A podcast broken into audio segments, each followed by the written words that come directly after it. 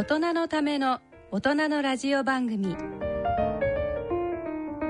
大人のラジオ。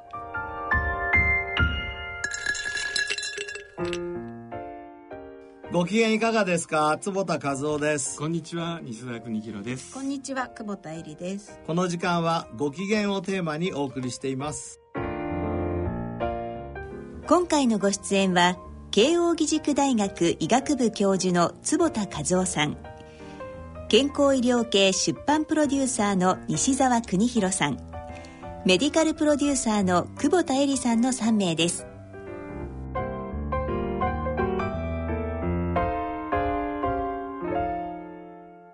はい、えっ、とやっと梅雨明けした東京でございます。ね。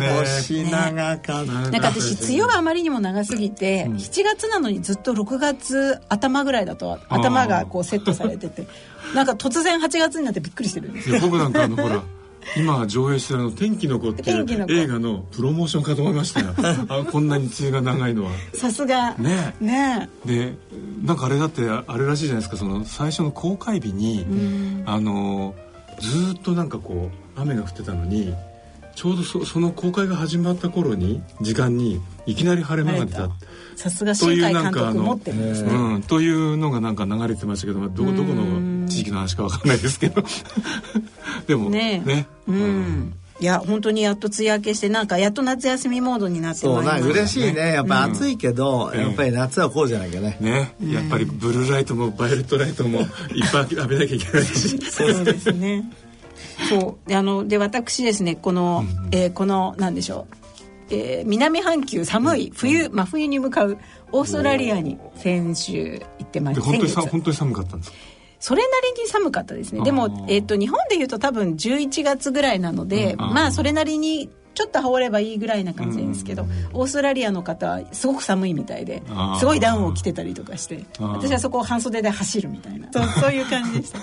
であのえっ、と第、えー何回だったんです？第9回ぐらいになったポジティブサイコロジー、ええお国際医学会。まさにあのご機嫌がテーマのこの番組としてそうではすね大変重要な学そう会ですそう僕も行きたかったんだけどね、ええ。なかなか行けない。そうで今回あの坪田先生の、えー、とお部屋で、あお部屋というか教室で研究をされていた、あの松熊さんという研究員の方はい。が発表をされたので、おう。まあ、それをちょっと聞いたりとかあと日本人の何人かの例えば京大の高橋先生って言って、あのポジティブネスと脳のどこが大きいかとかっていうのをあ大きくなるんですね。そう MRI でこう比較している先生とかいらっしゃるそういう方の発表とかいろいろありまして、えー、といろいろ見てます、うん、そのでまず、ま、松熊さんの研究内容を知りたいですね。そうですね。彼はえっ、とまあその、えー、なんでしょう。研究のバックグラウンドが教育にあるんですけれども、あの引きこもりの子うん。供たちっていうのを対象にいろいろ研究をしていて、で、えーとまあ、そのポジティブインターベンションポジティブセラ、ね、ポジティブサイコロジーインターベンションっていうんですか。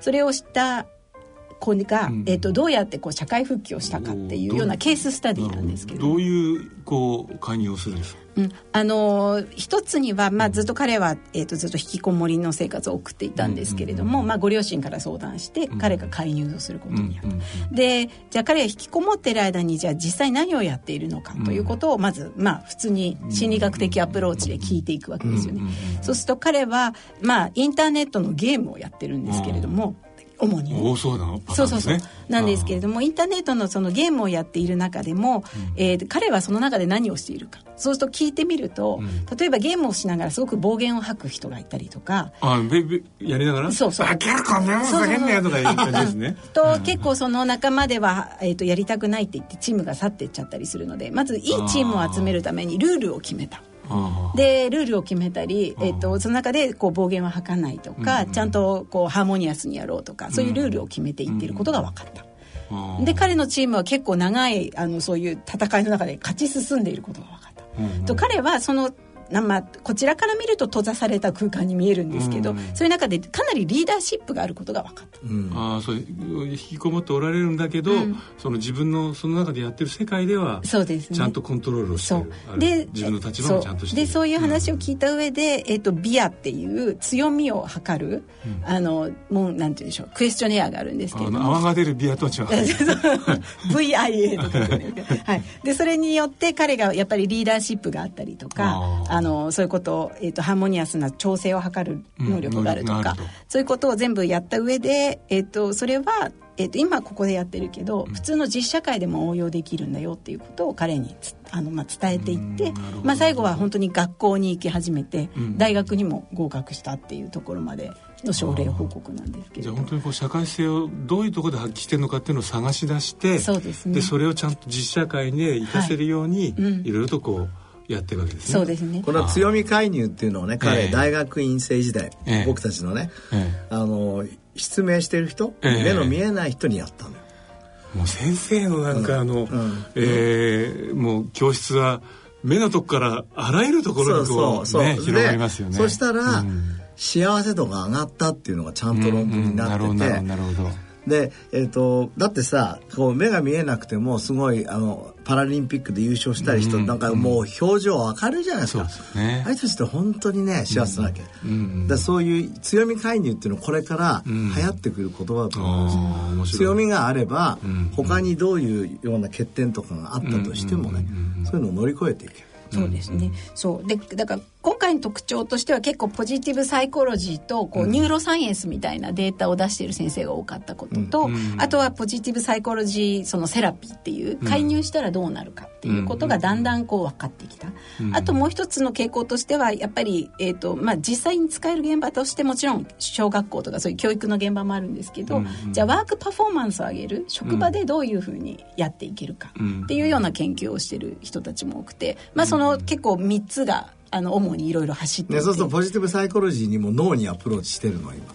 脳のその MRI でどういうところが動くかとか、うんそういうことを見ながら、まだその結果なのかあの原因なのかっていうところはあれですけれども、そういう画像データを発表してる人は結構増えていると思います。このポジティブサイコロジー僕眼科としてね、うん。どうやって切り込んでいくかっていうのがずっと命題なんだけど、うん。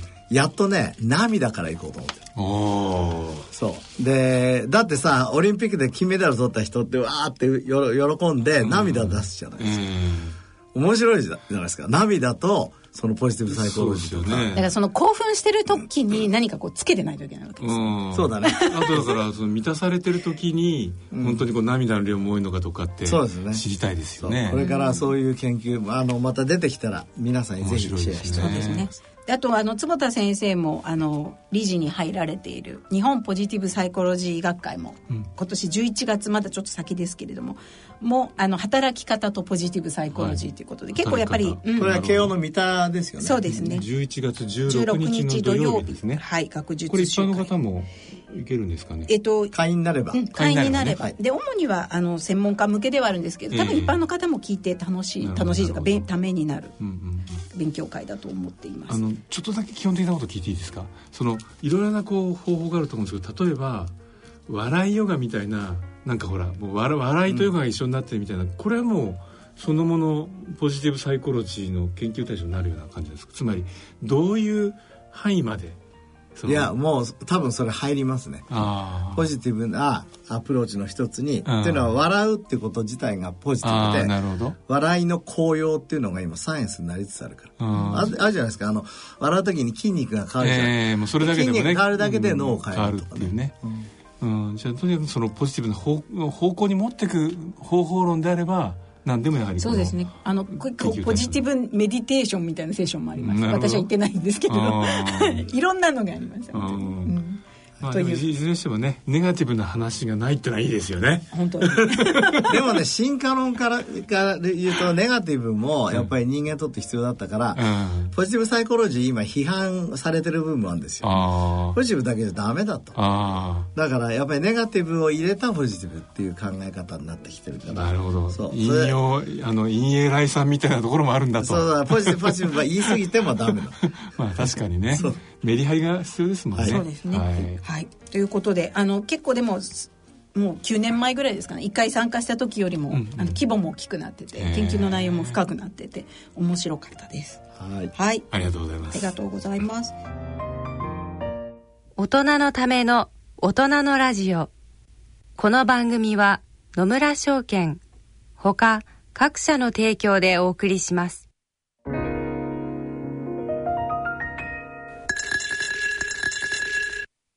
野村。第二の人生に必要なのはお金だけじゃないから。ゆったりとした旅を楽しみたい。健康はもちろん若々しさもまだまだ保ちたい。住まいをもっと快適にしたり相続のこととかもしもの時のことも考えておきたい。セカンドライフのために知りたいことってたくさんありますよね。あなたのハッピーなセカンドライフのために。野村証券の本支店ではさまざまなスペシャリストを講師にお招きして野村のハッピーライフセミナーを開催しています。詳細はウェブで「野村のハッピーライフ」と検索してください。なお当セミナーではセミナーでご紹介する商品などの勧誘を行う場合があります。それの村に大人のラジオ。はいえー、スポーツのコーナーです。今日は東海大学医学部血液腫瘍内科教授の川田博先生と電話をつないでお送りいたします、えー、川田先生よろしくお願いします。よろしくお願いします。こんにちは。そう川田先生はあの私どもあの坪田先生はじめとしてあの結構あの高科霊学会の活動なんかでも大変お世話になったんですけれども、ねはい、はい、最近あの換気出版から「世界一効率がいい最高の運動」という本を出されまして、はい、えこの内容に我々衝撃を受けましてですね、はい、非常に勉強になりました。そうあのリスナーの方とはい共有したいと思います。今日はよろしくお願いします、はい、よろしくお願いしますこの本読みますとこう人生100年時代って言ってなんか皆さん元気に生きると思ってるけれど、うんうん、やっぱりいろいろ生活習慣ちゃんと整えないといけないよっていうところから、うんうん、まあ、運動習慣って結構どのぐらいあるんだろうという中で、あの、はい、日常生活でできるような運動法ということで、ヒットというやり方を川田先生ご紹介していただいてるんですけれども、はい。ね、先生これをちょっとあの簡単にご説明をいただけますか？どんな運動法なのか。と。ヒットっていうのはあのこうハイインテンシティインターバルトレーニングっていうそのそそれぞれその頭文字取ってですね HIIT っていうそれでヒットって読むんですけれども、あのまあ、運動方法としてはこの、えー、ちょっとこう強めの運動をですね強強いちょっとやや強い負荷のかかるですね運動を、まあ、短時間本当に短いと20秒間ぐらいあの長くても数分ぐらいですね。それとえー、休憩、えーまあ、ど同じぐらいの間隔の休憩をですね短い間隔でですね、えー、こう繰り返していくというそういうトレーニング方法なんです。なるほど。でこの時に結構心拍数を上げることが大切、うん、そうですね、うん、一つのその最近あの心拍計なんかもあの結構あの取り付けてあの運動とかできるようになってきたので大体そういう最大心拍数あのにして大体80%程度ぐらいですね、うん、えー、でいうとあやや辛いからこう辛いなぐらいな感じです、うん、そのそのぐらいの負荷をかけると。いうことを、まあ、あの20秒とか、えー、1分とかを繰りそれそれで、えー、それを何回かこのか、えー、休憩を入れながら繰り返すということなんですね。そのあれですよね。その80%ってどのくらいの強さなんだろうって、なかなかこう運動してない人にはあの、ね、強さの感覚がわからないかもしれないんですけど、はい、大体どんなハーハーするレベルというハーハーを超えてるぐらいですよね。これあのー、ある程度そういう習慣的なそのあのこの辛さのですね程度ってこうあるんですけど、それで言うと大体自分としてやや辛いぐらいですね。やや、うん、や辛いなと。ただあの全然こうもう喋れないとなってくるとこれはもうあのかなりきつくなってしまうので、例えば20秒間運動してるんでもなんとか会話を続けられる程度ギリギリ。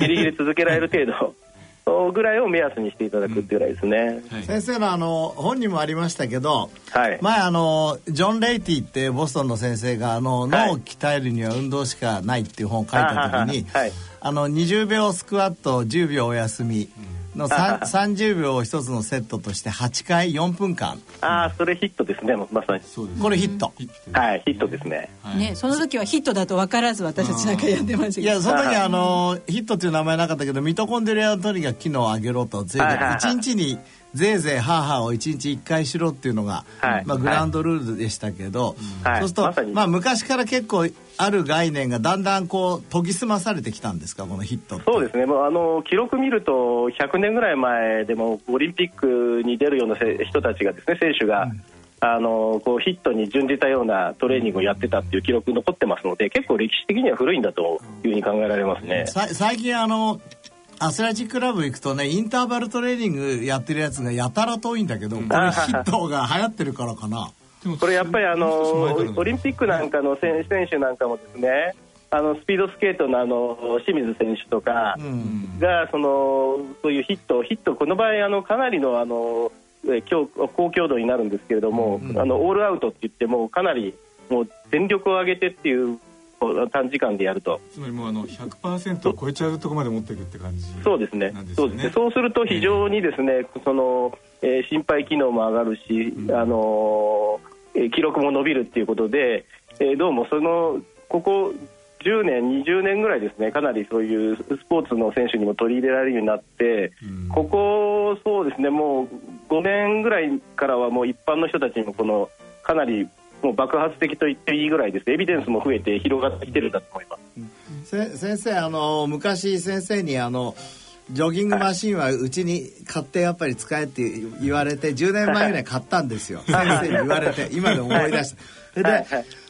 例えばジョギングマシン使いながらヒットやるのはどうやってやるのが一番簡単なの、ジョギングマシンはいいと思います。あの私もあのその、えーこの本で紹介しているヒット以外にもあの同じのばっかりだとやっぱ飽きてしまうので、うんうん。このジョギングのマシン使ってやるんですけれども、うんうん。まあ普段例えばスピードで時速6ぐらいですね。6キロぐらいのスピードで、うん。まあ、ゆ緩く歩いていて、うん。でそこであのそのマシンですね。あの、まあ、あのあのいきなりあのあの出したらあの怪我しますので、うん。9とか12とか、うん。あーであの一回やっていあの短期間やっていただいてよければ例えば6で歩いていてうん。次12とか12で負荷足りなければですねあの14とかですねもし出る機会であれば、うん。をあの例えばさ30秒とか1分とかですね。うん。ややっていただいてその後またあの30秒ないし1分休憩するっていうのを何回かこう繰り返すと。そうそうスピードを、ま、毎回こう自分でインテンショナルに変えて、はい。で何回も何回もやるわけね。そうですね。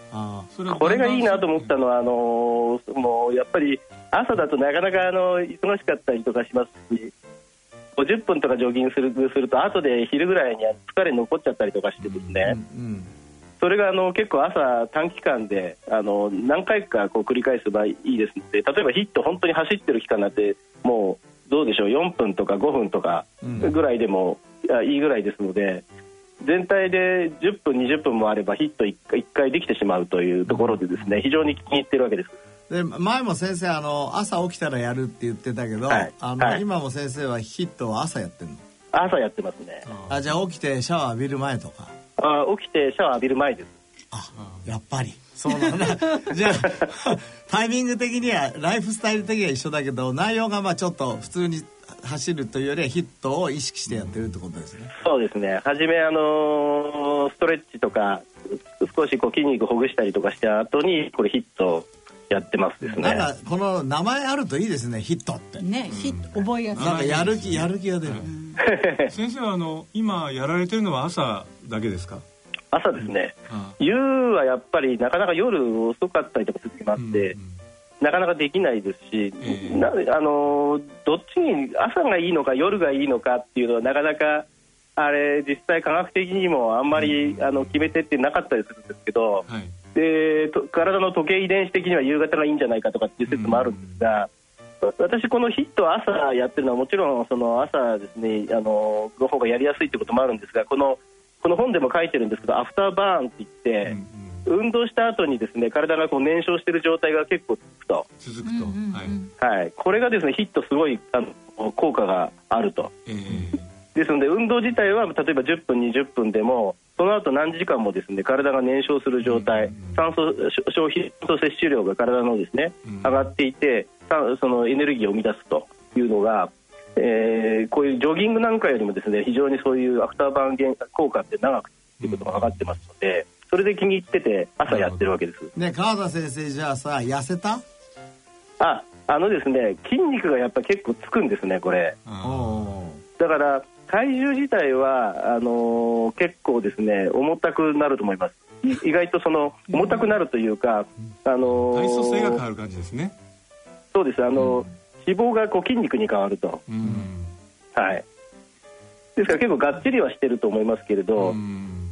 ただこの間先週もあのー若手の研究員とかがその先生この体幹をどあの、まあ、腕立てみたいな姿勢でなんかそのどのぐらい保ってられますかっていうのがあったんで私挑戦してみたらずーっとそのブレずにこうあのー保ってられるんで非常になんか驚かれましたですけどきっとだからそういうあの体幹とかそういうところの筋肉っていうのはかなりついてたと。あー。うん。先生あの先生も前あのどっかでお書きになってましたけども実際はい。あの、最大酸素摂取量が、はい、えー、がんのリスクを下げるとかですねはい。あの死亡リリスク自体を下げるっていうような研究ももうたくさんありますよね。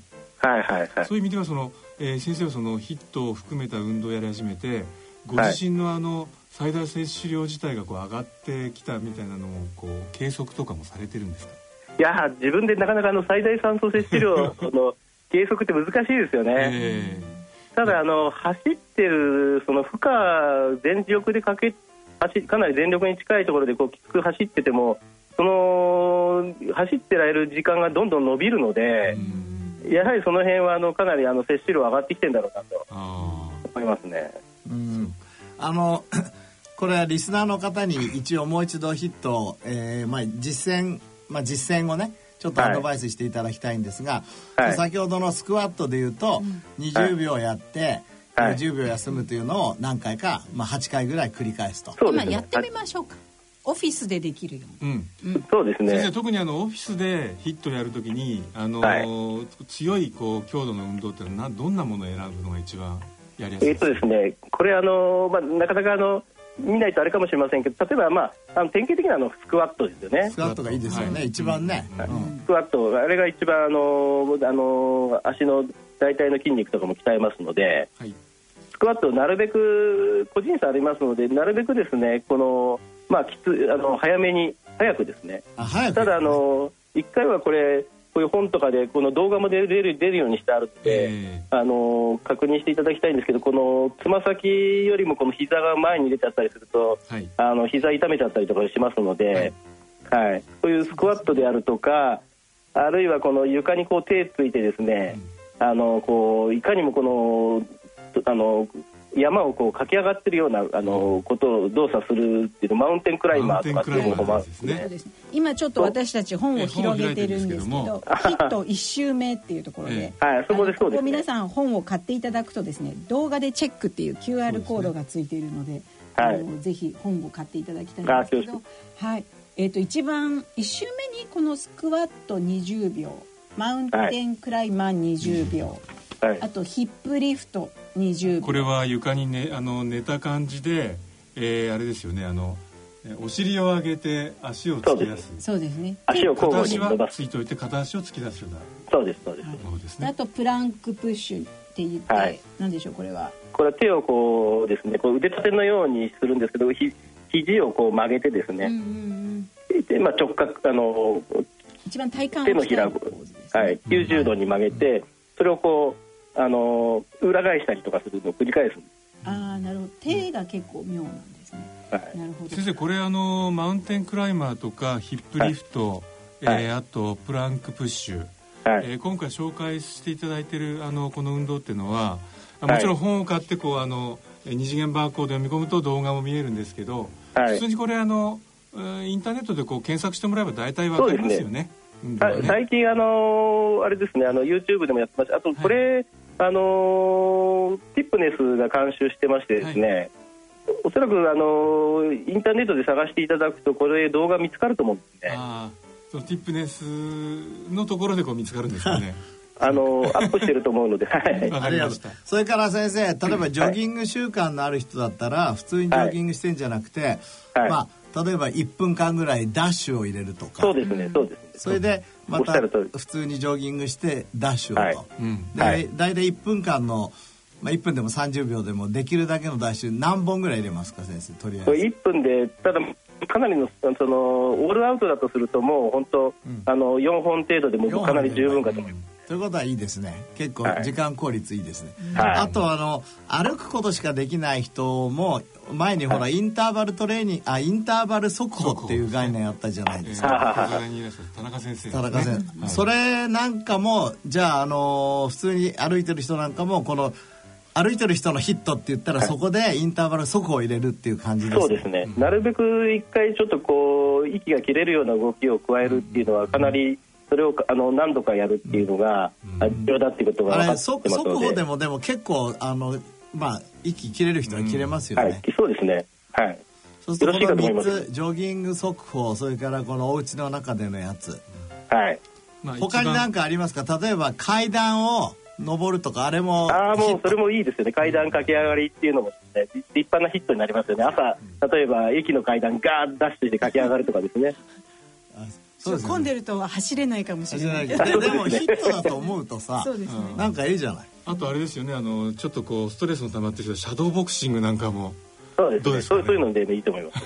だんだん道をあ歩くあとエアロバイクでもいいですね。あのエアロバイクでもはい要は先生やはりあのその方々の体力に応じて、はい、えー、ハーハーするぐらいまでやっていただければいいってことですよね。そうですそうです。もうあのまあ年齢によってもね全然そのハーハーする領域が違うと思うんで、はい。そのなんかそのお例えばえー気をつけなきゃいけないことってありますか？ちょっとこうこういうとこういうふうになると危険だから気をつけてとかですね。あのついですねあのこうやっぱりあのだんだんその、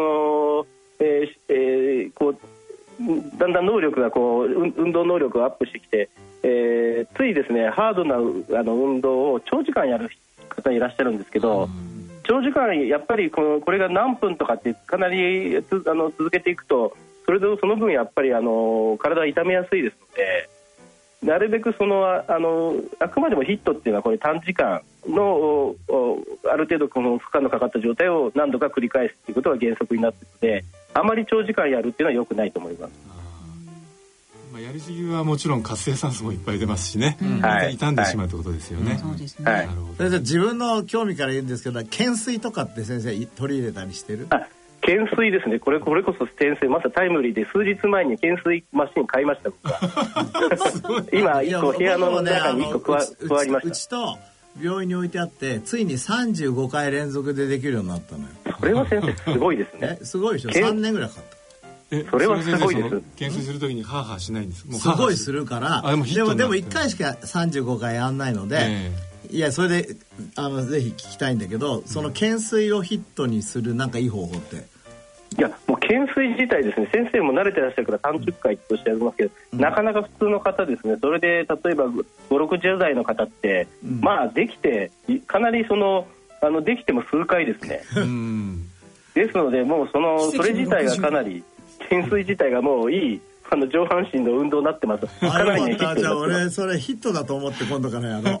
今まで漠然と懸垂っていうものをやってたんだけど今度からかっこいいヒットやろ立派なヒットだと思ってやるとそうそう。ええ。ゆっくりやるとすごい疲れますもんね、はあはあ言っていや母言って娘とかに何お父さんもそんな母言ってもう年取ったんじゃないのとか言われるでもいいんですね。ヒットだったから。うん。そうですね。だからあのちょっともう一度確認させていただくともちろんこうご自宅になんかこうマシンとかない方は、はい。えーまあ、例えばスクワットだけでだけをそのにあの20秒やって10秒休む20秒やって10秒休むっていうのを、はい。えーやってもいいわけですよね。いいですね。で今最近そのアプリありますから、あの20秒ずつであのそのヒットやるためのですね。はい。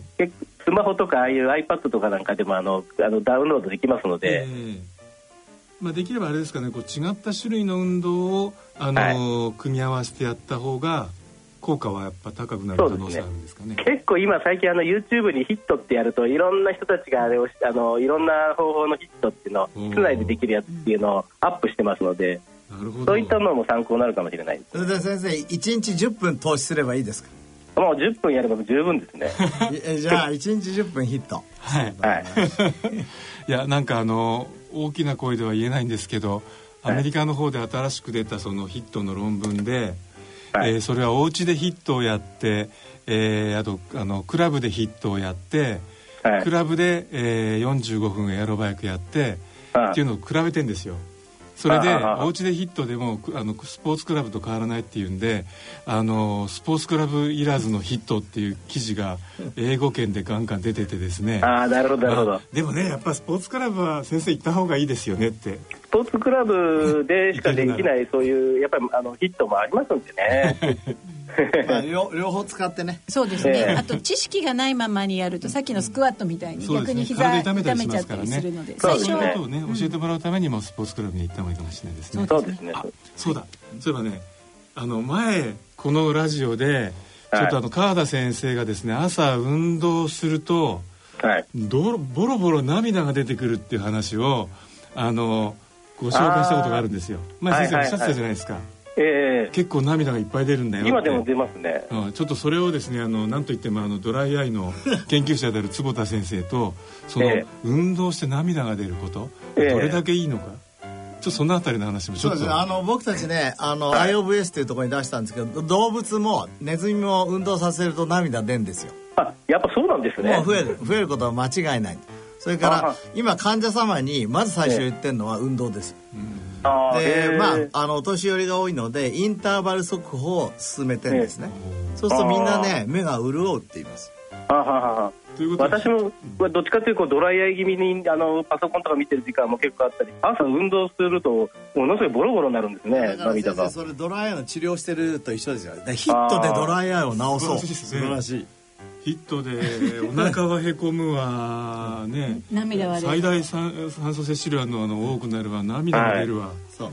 じゃあ先生あの、あのとてもいいあのヒットのご紹介いただいてじゃあはい。来週は、あ来月、はい。来月。ぜひあのそのメカニズムとかサイエンスの部分をまた聞かせてください、はい。承知しました。ははいありがとうございました。い。ありがとうございました。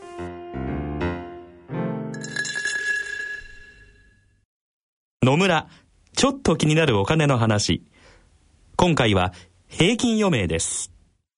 お父さん、最近高齢化の話題が多いけど、私とお父さんはあとどのくらい生きるのかしら。厚生労働省の平成25年会員生命表によると、60歳の平均余命は男性で23.14歳、女性で28.47歳だそうだよ。そんなに長いんですか？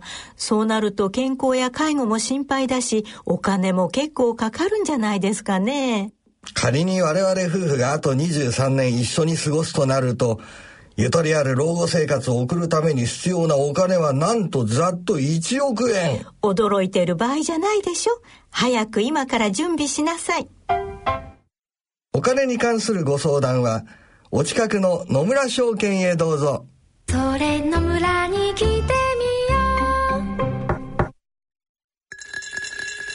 大人のための大人のラジオはい今日の大人のラジオはいかがでしたでしょうか？いや川田先生やっぱ面白いね。面白かった。で最初のね、ポジティブの話あのサイコロジーの話の時あの先生がおっしゃった涙の話。やっぱりあの川田先生はヒットで涙がいっぱい出るって話で涙で締まりましたね。涙のヒット。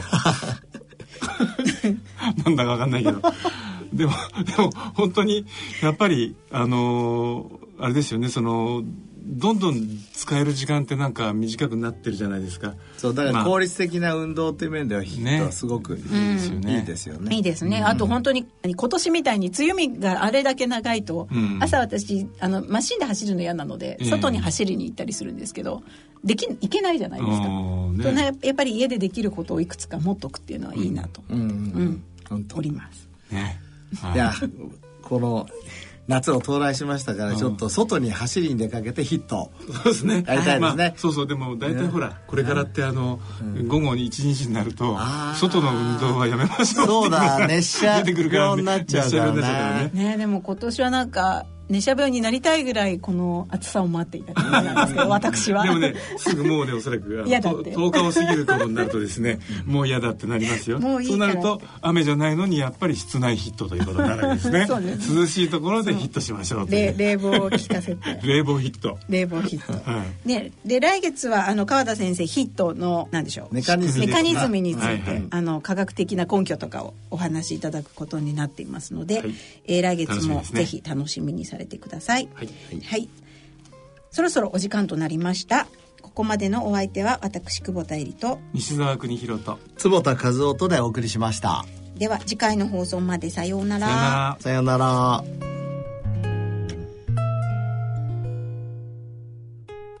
大人のための大人のラジオ。この番組は野村証券ほか各社の提供でお送りしました。